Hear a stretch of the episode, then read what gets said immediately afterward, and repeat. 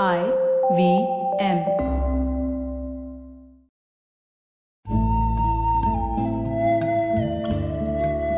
IVM के Hindi travel podcast टेढ़े मेढ़े रास्तों पर आपका स्वागत है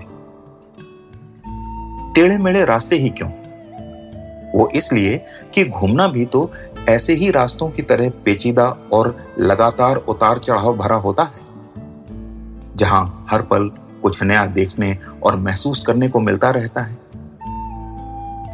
शर्त बस यही होती है कि आँख कान खुले रहने चाहिए।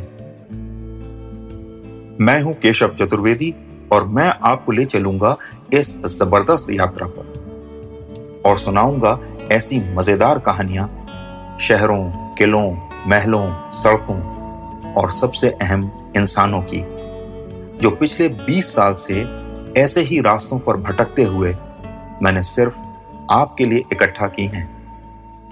तो आइए शुरू करते हैं। यह बात 22 साल पुरानी है। ले तभी एक पर्यटक केंद्र हुआ करता था। लेकिन शहर और उसके निवासियों को बाकी दुनिया की कोई खास जानकारी नहीं थी। केबल टीवी अभी पूरी तरह पहुँचा नहीं था। शहर में बिजली नहीं थी और जनरेटर चलने के कारण पूरी शाम शहर में डीजल की गंध धुंध की तरह मडराती रहती थी। रात में डीजल जनरेटर बंद होते ही शहर में घुप अंधेरा छा जाता था। न मोबाइल फ़ोन थे और न ही इंटरनेट। यहाँ तक कि शहर के मुख्य बाज़ार की दुकानें भी बहुत टूटी फूटी और पुरानी लगती थीं। ऐसे में यहाँ चीनी व्यापारियों का एक दल अपनी बड़ी बड़ी गाड़ियों में आता था और लेह से खरदुंगला दर्रे तक 40 किलोमीटर की दूरी को पूरा करने के लिए रेस लगाता था। खारदुंगला जिसकी ऊंचाई सत्रह फीट है उस समय दुनिया की सबसे ऊँची पक्की सड़क के तौर पर मशहूर था। लेकिन यहाँ के स्थानीय निवासियों का कहना था कि इसकी ऊंचाई 18,319 फीट है। यहाँ तक कि उनकी जिद के कारण दर्रे पर एक स्तंभ लगाया गया था जिस पर लिखा भी हुआ था कि दुनिया की सबसे ऊँची पक्की सड़क वाला दर्रा खारदुंगला। लेकिन सच्चाई वही थी जो मैंने आपको पहले बयां की है। खैर, वो चीनी के व्यापारी करीब 30 से 40 की संख्या में होते थे और यहाँ के सारे बड़े होटलों पर कब्जा कर लेते थे। वो यहाँ एक दो हफ़्ते रहते और स्थानीय अर्थव्यवस्था को बहुत फ़ायदा होता। ऐसा उन्होंने दो साल किया और अपना दायरा और दबदबा बढ़ाने के लिए उन्होंने स्थानीय लड़कों को भी टीम बनाने के लिए प्रोत्साहित किया। उन्हें भी रेस में भाग लेने दिया। हालाँकि स्थानीय लड़के उनसे जीत तो क्या उनके आसपास भी नहीं पहुँच पाए तीसरे साल इन व्यापारियों ने सोचा कि क्यों न अपनी रेस को पूरे देश में पब्लिसिटी दी जाए।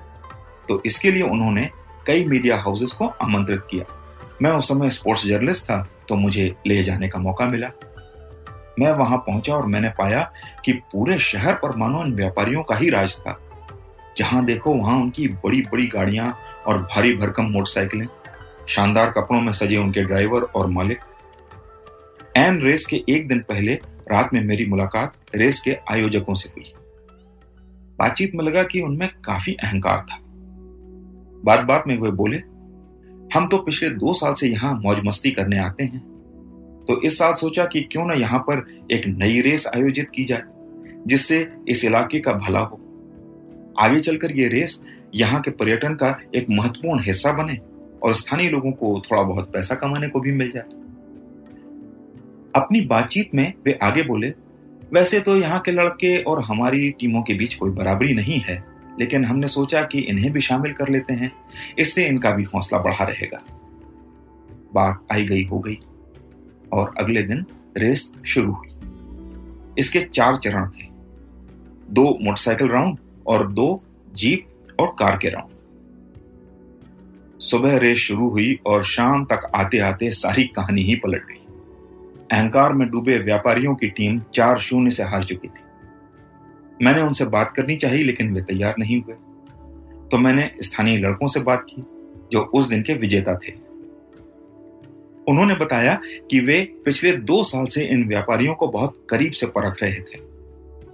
विजेता लड़कों ने बताया कि स्थानीय लोगों को दो बात समझ में आ गई। कि उनकी पुरानी डीजल वाली गाड़ियाँ इन भारी भरकम विदेशी गाड़ियों के सामने टिक नहीं सकती। न उनमें गति है और न ही मोड़ पर तेज़ी से मुड़ने की काबिलियत।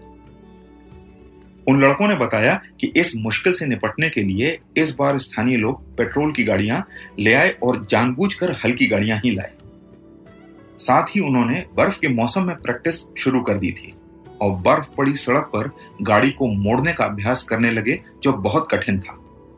इससे उन्हें साफ़ सड़क के मोड़ पर बिना गाड़ी को धीरे किए उसे चलाने की खूब प्रैक्टिस हो गई उधर ये व्यापारी दो साल लगातार जीतकर अपने अहंकार में डूबे हुए थे और मीडिया को दिखाने के लिए भारी भरकम गाड़ियाँ लाए जो डीजल से चलती थीं। साथ ही रेस की एक रात पहले ये लोग देर तक पार्टी करते रहे उन लड़कों ने मुस्कुराते हुए कहा, सर, इस बार हमारी तैयारी और किस्मत दोनों ही हमारा साथ दे गई। मुझे उन व्यापारियों पर हँसी आने लगी। जब जंगल में मोर नाचा वाली स्थिति थी तो वे विजेता थे, पर किसी ने देखा नहीं।